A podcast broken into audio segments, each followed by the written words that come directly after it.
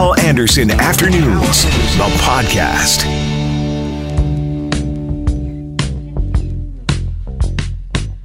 So Premier Brian Pallister shuffling his cabinet in the middle of a pandemic. Let's bring in Chris Adams, adjunct professor, political studies at the University of Manitoba, to talk about this. Chris, good afternoon.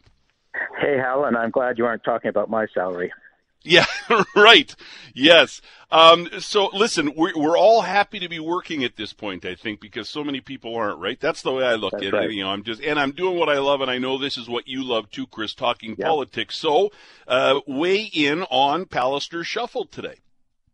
Yes, well, we've seen three new faces come in, Wayne Ewasko, Derek Johnson, and Audrey Gordon. And so that's significant to get three new faces. Also, people being shifted around. I always look at three critical ministers in a government. And those three in Manitoba are finance, health, and education, just because they're really at the forefront of news. So Scott Fielding stays on as Minister of Finance, which really shows that Pallister has a lot of faith in him in that role. And then health, as you mentioned, health is Heather Stefanson moving into health, which is, as you know, with the COVID situation, has been front and center. But then Audrey Gordon being brought in as a new face, and on the area of mental health, wellness, and recovery.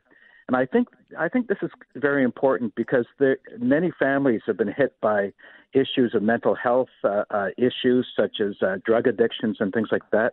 So I think it is very good that there's somebody coming into that portfolio who can focus on that. And also as part of that is recovery is one of the words in that ministry. And then Derek Johnson coming in as the new Minister of Municipal Relations. So finance, health, and education, we've got Cliff Cullen moving over to education from justice. And education's important because everybody knows kids or has kids that are going through school. It tends to be a hot spot area for disputes and issues. So the one thing, though, as I've noticed is that advanced education continues to be separated from secondary education. So the universities and Red River College and Assiniboine College are under Wayne Ewasko, who's the new Minister of Advanced Education. Can I gossip a little bit with you here? Sure. So Cam Friesen to justice. I mean, Cam Friesen going from health to justice. So, yeah. I mean, it's a significant portfolio, but I do think it would be seen as a demotion. I'll get you to comment on that first of all, and then I've got one other one. Sure. Well, one of the things is that usually, not always, but usually you have somebody who's a lawyer or legal background moving into justice and being the Attorney General for the province. Cliff Cullen does not have I don't think he does. I think he's more education is his background. But justice can be a hot flash point. Like you want somebody who's steady in there if something happens, because as you know, things happen with penitentiaries or prisons or criminal justice issues, safety on the streets. So you do want to have somebody in there who can handle pressure and PR. So I think that's probably a good move. And also, he probably needs a break from being Minister of Health over the past number of months. And I might have got some of the people and the portfolios wrong here, so I apologize. I'm going to double-check my notes. I'm glad you're here to correct me if I got a couple things wrong there. I just, as we were talking, I thought, wait a minute, I got this wrong. And Kelvin Goertzen, so what's his portfolio now? I'm more interested in that he is going to be the deputy premier now. So obviously he did a great job, according to Premier Pallister, in education, first of all in health and then education. And so now the deputy premier, and so obviously he is a very important minister to the premier. Yeah, so the deputy premier is often like a symbolic role, but can play influential roles depending on the premier that you're working with. Kelvin Goertzen, I think, has been seen as one of the brightest lights in the cabinet, and he did have education before that. He was Minister of Health during all the revamping of our hospitals. So. But I do know, I was speaking to my friend Paul Thomas, and he was mentioning how Kelvin Goertzen it's an area that he likes to work in as head of legislation, legislative and public relations. That's the formal title that's on the press release on the OB 680 website, but legislative and public relations. So I think he can play a strong role, or it all depends on the premier as to how much he wants Kelvin Goertzen to be front and center. And this shuffle, it turned out to be more significant than I think a lot of people in the media thought it was going to be. I don't know about you. Did you see this many changes coming? And I'll just say this. I think this is pretty courageous of the premier to shuffle people around like this in the middle of a pandemic. He could have easily said status quo, but he has moved his people around, and he thinks this is a better team to take on all the issues, including COVID. Well, I think one of the things the premier is wanting to do is, and this hasn't been his strong suit up to now, but is to rely on the skills of the people around him rather than always being the person up front. And so I think he's done some real discernment here as to who he works with, who have the skills for the different portfolios. But you're right, Hal, this was much more significant of a change than I expected. And it's significant in three ways. One is the changing of people into different positions. That's much more than we thought. Also, to see three brand new faces in the cabinet is significant. And thirdly, there's actually some restructuring of the ministries. For instance, the one I was thinking of is Advanced Education, Skills, and Immigration. I think that was under Ralph Eichler, who was also dealing with another ministry. So I think there's been some real restructuring of some of the bureaucracy underneath these ministers as well. And, I had Shannon Sampert on yesterday. You were on Clay's show on the weekend talking about this. Kelly Saunders at Brandon U has been talking about the premier, whether or not he's going to hang in there and complete a second term, or whether he might retire. Is this a cabinet shuffle that might add fuel to that fire that the premier is maybe getting ready to pack it in when COVID gets a little more under control? Yeah, I don't really read anything into that in terms of positioning people for the upcoming leadership, maybe. But I think some of these individuals who've been moved around, they might be looking as to how does this affect their profile in the caucus, in the cabinet, and with the public. So, but I don't think that this cabinet shuffle really indicates some sort of movement forward or backward for when the premier wishes to retire. Chris, really appreciate your insight again. Thank you very much. Thanks, Hal. Have a good rest of the week. Bye-bye. Chris Adams, adjunct professor in political studies at the University of Manitoba. I heard yesterday during the show, while we were talking about this, from several truckers saying, we're frontliners too. We're ready at any point. And it does seem to me that there should be, I get it. We have to do this in order of priority, and yes, healthcare workers are the most important. But it would seem to me that if there are vaccines sitting around, and that maybe there could be another line. This should be done online. I don't want to complain about the process, but I do want to bring Terry Shaw in here from the Manitoba Trucking Association. Terry, good afternoon. Happy New Year, Hal. Yeah, Happy New Year to you. Thank you for doing this. Where do truckers fall on the priority list when it comes to vaccines? I'm sure this discussion has been had. You know what? It hasn't. We've had it internally as industry. We have communicated both federally and provincially, as the MTA and as a member of the Canadian Trucking Alliance. We've reached out federally and to our provincial government partners. Much like you were mentioning, we've recognized that frontline healthcare workers, the elderly, other higher risk demographic groups are not only likely to be the first to receive vaccines, they should be the first to receive vaccines.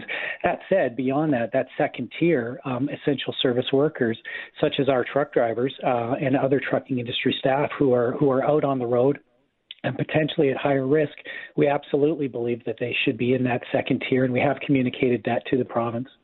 But no word back on that, or no, hey, let's talk, eh? Nothing yet, unfortunately, no. Yeah, that does sort of surprise me, as I sort of flippantly said in our news meeting this morning, it's not like we haven't had time to plan this better. I mean, we've had several months to figure this out, knowing that or hoping that we would have a vaccine at some point. And I don't want to be a negative Nelly and complain, But you would think they would start talking to organizations like yours and say, okay, you're third or fourth on the list. And I'm just talking to you because, you know, you're a regular on the show or a semi-regular on CJOB. I mean, there's grocery store workers.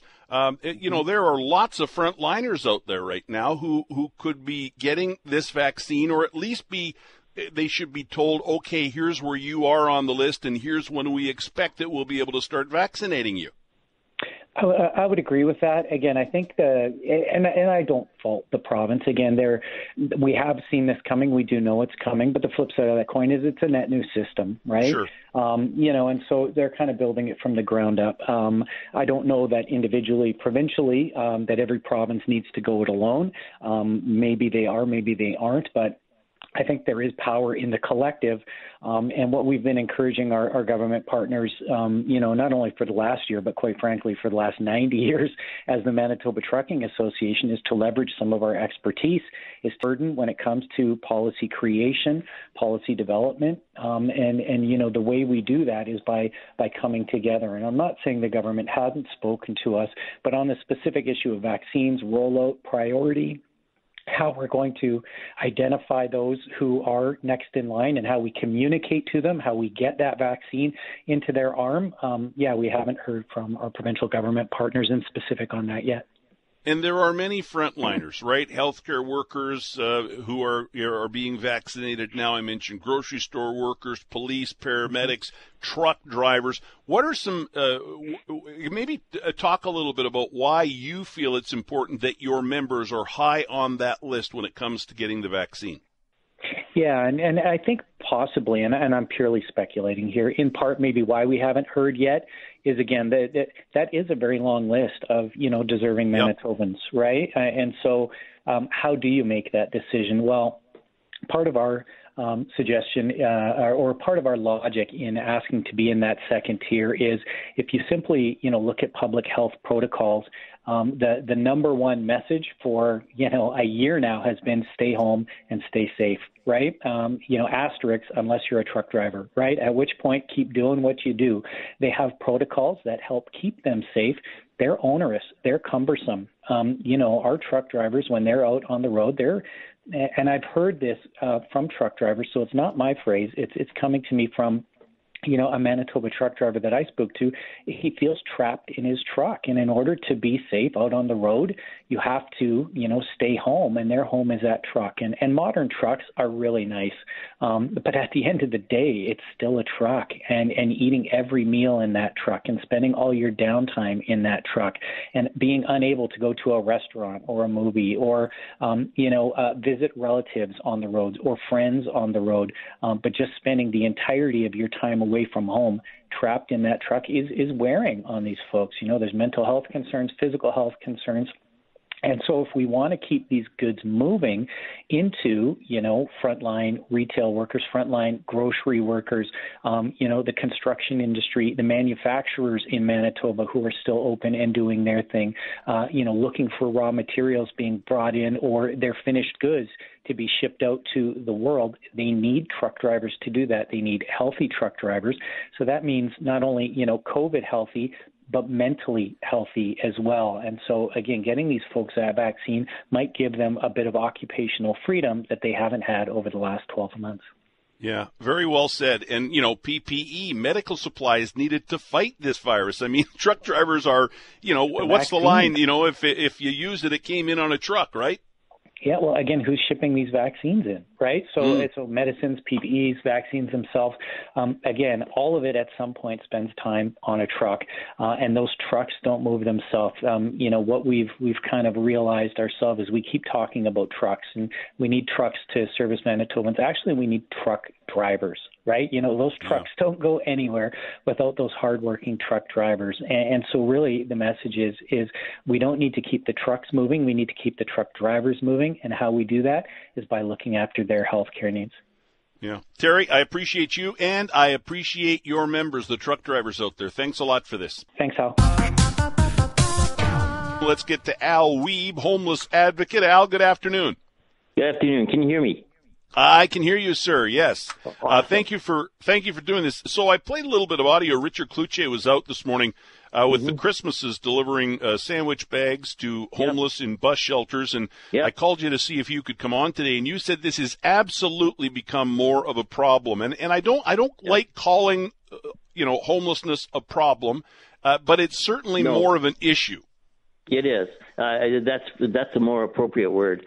If you recall, in April, May, we had the same issue when the government shut down all the malls for seeding and everything, and we had the very same issue. Then we were wondering, okay, where did all these people go? And then they showed up in bus shelters, and we're having the same issue once again. And the problem is, Portage Place Mall, City Place Mall, library, where all the libraries are closed. There is nowhere for anyone to actually just sit down and spend some time. We gripe, and I gripe about not being able to sit down for my Sunday morning coffee, but that is such a small deal, and not being able to sit down at a restaurant. But people have absolutely nowhere to go, and we are extremely fortunate that the weather has been what it has been. It's been abnormally warm, or unseasonably warm, and some folks out there are staying out 24/7, and it's an issue because it's visible, right? It's, everybody sees them. And sometimes when you have a cold day and people want to get into the bus shelters, they can't because folks are in there. But, we have to understand, they don't have the luxuries of going back to their houses like we do. They are stuck outside if they're in shelters, until the shelters open up again, later in the afternoon. But then some people just stay there 24/7, to just escape the elements. Mm-hmm. And you and I have talked many times about how some of the homeless out there don't like shelters. I would imagine there are probably even more of them now that don't like going to shelters, because with COVID-19, there are new rules, right? Absolutely. And there's actually, I talked to a few this morning after we had a call. I was downtown anyway, as I was wandering around, and I did talk, and a couple of them said, we just don't want to go there. It's COVID is a factor, and because of the proximity of people, they are afraid of catching COVID, and also there's just a general fear at times because of safety issues in shelters. Shelters do a wonderful job. However, people have bad experiences in shelters, and they don't want to go back there. Even in my case, all those years ago, I had bad experience in a shelter, and I decided to stay because it was a better alternative than being back on the street. But bad things do happen between clients at shelters, and with police presence around, it's not the best place for folks to be. Again, COVID does play a fear factor. It is a fear factor. Mm-hmm. But here's what I worry about, and that's why I like having these conversations with you. You know what I'd love to do with you sometime, Al, is I'd love to send you out with a tape recorder. And as you wander around and talk to homeless people, just share some of those conversations with us, because I think so much of this issue is we just don't understand it, or we don't get it. And I think if we can hear Clay Young does a really good job of this. He'll go out to the camps once in a while and talk to people, and it really gives you an idea of life on the streets of Winnipeg. And we don't understand it because we can't wrap our heads around it. There are all sorts of things at play here, right? There's mental health. There's all kinds of stuff. But back to the point about crowding at shelters and not feeling safe there. I drive down the street and I see a dozen people in a bus shack, and I think, well, that's not safe either. No, it's not. But the strength of numbers, I think, because there are so many in a shelter. That I think, that they do feel safe, and that's their little community. And I had a friend of mine tell me that, I brought it up on Facebook, and I had a friend of mine tell me that my Regent and Stapon down by the CRA building, there's like 8 to 10 people in a shelter there. They're all over the place. It's not just downtown, but downtown it's so visible. And it does irritate people, but you have to realize these people have nowhere to go. Mm-hmm. Absolutely. We can go back to our homes and our apartments and do things like that, but and go into the comfort wherever that is, where folks just don't have that. And, you know, Code Red has just simply amplified the problems that folks experiencing homelessness have. And because they're so visible in glass shelters that it turns people off who don't understand the situation. And I think doing a recording of folks out there, it would be probably a really good idea, and I'd be happy to do that for you. Yeah. And you know what, another thing too, you know, I've got all the when I left CJOB the first time, one thing that I really want to find more time to do is to do documentaries and video work, and I've got all the equipment. And you know what?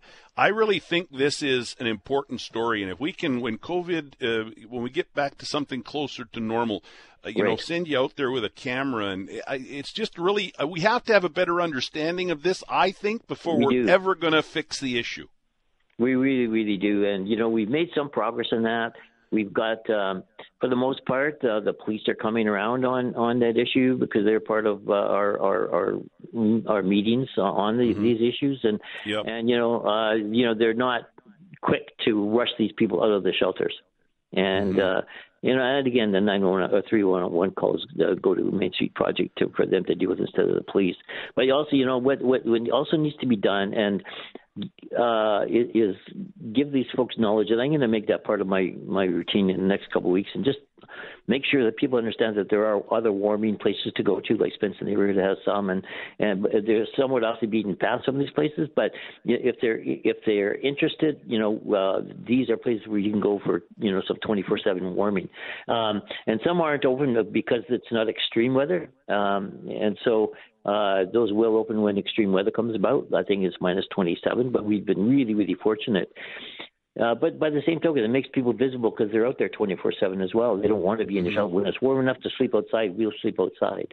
Yeah. Hey, Al, I got to go. The music means I'm out of time. The news is coming up at 2. Listen, I should do this every time, and I apologize. I haven't done it much in the past. You're on my radio show. Please plug your radio show. I will. Well, hey, we're on TKW 95.9 FM, and the show's called No Fixed Address, and it's all, as the title will tell you, it's all about the homeless and the vulnerable and advocating for those kinds of things. And I would love to have Mr. Hal Anderson on my show one of these days, and I think we'll try to set something up. You have the big empathetic heart and a good voice on the radio for what the people out there need. Anytime, you tell me when, and I'm there. Al Weeb, thank you. We'll do. Thank you so much, Al. Joining us now, Kevin Klein, counselor for Tuxedo, Charleswood, and Westwood. Kevin, Happy New Year. Happy New Year, Hal. Thanks a lot for jumping on. It's been a while since I've had you on. I heard you on with Kathy Kennedy, and I thought, geez, I gotta get on this. Kevin's my friend, and I'm not having him on enough. Well, I was thinking the same thing. Well, of course you were. You're a politician, but you're one of my favorites. You're one of my favorite politicians. Thank you. Let's talk about a couple of things here. We'll start with clearing the sidewalks. I've seen on your social media feeds you have concerns. You shared some photos, and now your fellow counselor in St. Bonavus, Matt Allard, has tabled a motion asking administration, City Works, to figure out a way to prioritize sidewalk clearing. It's our question of the day at cjob.com. This is a concern for you too, eh? Yeah, it's a concern for me. I have to say that I was a little bit taken back by Councillor Lard's motion that he moved because we had just voted on the budget. I didn't support it. He did. And, over the last few years in the budget process, they've all put in less and less snow removal money, and they've done cutbacks. But now it's nice to see that we're looking that it's time to improve our snow removal. But I don't think it goes far enough, Hal. I think he's only gone halfway. Okay, explain. Well, I think that we have to understand is that there's a lot of streets, residential streets in our city that don't have sidewalks. So people are walking their dog or they're pushing the stroller or walking their kids on the street. And it's more dangerous because you have cars driving, you have slush going back and forth, you don't have anywhere to jump out of the way. And when those streets are in bad condition, it really makes it unsafe. The safety really becomes a concern. And I think if you're going to focus on the sidewalks, that's great. But what about those that are still taxpayers, that are still residents, that don't have a sidewalk? We have to start thinking about them at the same time. And really what that is, in my opinion, is that we've got to change the way we think at City Hall. We have to stop thinking like tax collectors and start thinking like service providers. Mm-hmm. Yeah, and you talk about streets with no sidewalks. I mean, there are plenty of those in Charleswood, right? And you know that well. I know that very well, and I've talked to a few of my councillor colleagues who also have the same problem, and they've been getting phone calls. I spoke to a resident the other day. It was so sad. She fell and broke her wrist. Never broke a bone before, and a mature lady, broke her wrist. She's now kind of laid up for 6 weeks, but it was because she was walking on the street. It was slippery, icy. She slipped, didn't have a sidewalk to walk on, wasn't cleared. The street didn't get cleared. And that is part of the problem. And especially now when we know more and more people are walking outside. This isn't a shock to us. So we need to start thinking ahead. We know this is happening. Why do we wait until CJOB does a poll and then all of a sudden the city puts out, well, we're going to clean the residential streets? We're reacting. Yeah. We don't have to react. We know. You think the timing of that you think the timing of that is interesting, eh? I think the timing of that is absolutely interesting. All of a sudden, it's a news story. You have a poll on it. You're talking about it. Your colleagues are talking about it. And within 24 hours, what happens? Residential parking ban. We're going to clean all the streets. Mm-hmm. Out of the blue, right? It wasn't discussed. Wasn't going to happen. Mm-hmm. Starting Thursday morning at 7 a.m. in zones D, G, H, P, and S, by the way. As I look at our, and this isn't scientific, Kevin, but as I look at our question of the day at cgob.com, 2/3 of people either say it's a mess always or sometimes it's okay, sometimes not so much. So there's definitely a lot of dissatisfaction out there about sidewalk clearing. Good services make good cities.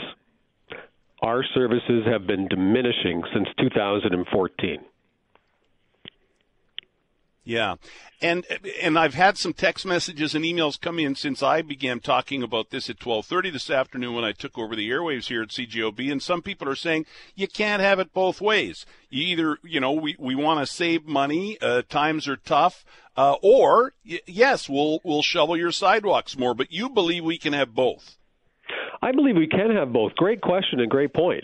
When we're spending $40 million a year on consultants and outside consulting and reports, I think that money can be better spent providing services. Again, let's change the way we think. We're not tax collectors. We're service providers. That's why we're called the public service. We just have to change the way we think.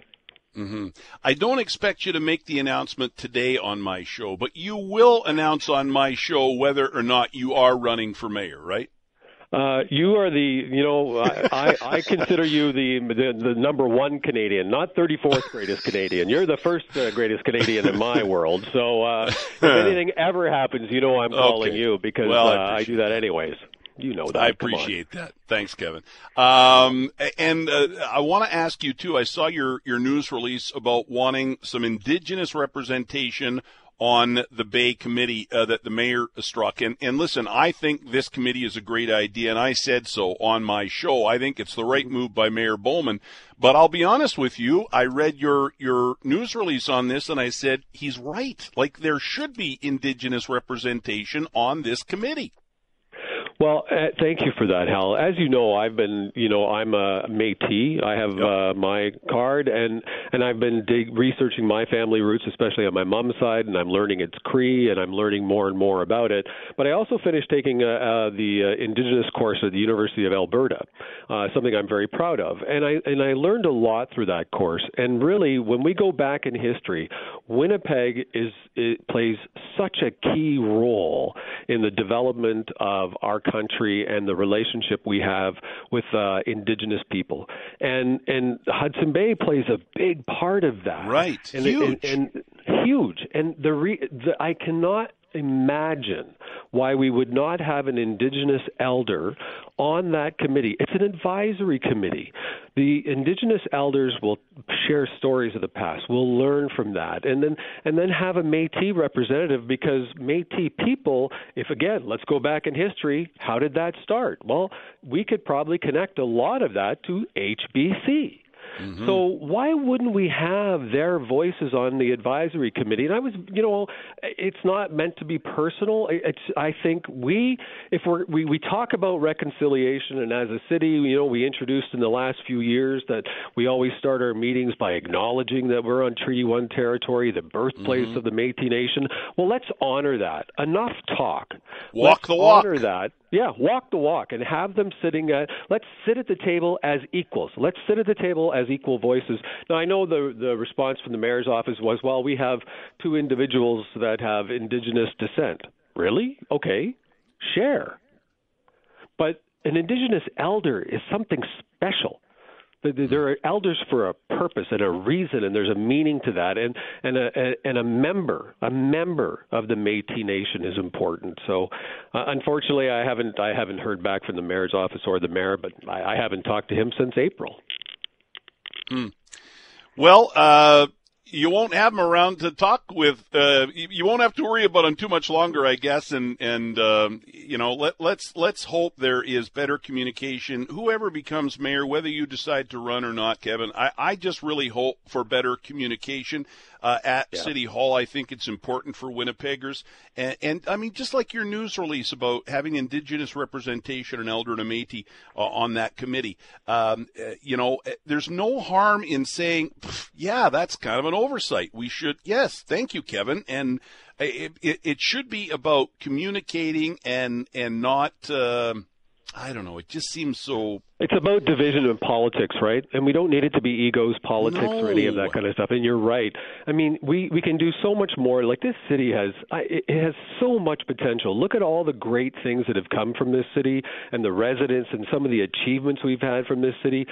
All I really want to do, Hal, is I want to do whatever I can to unleash the potential that this city has. That's really my objective.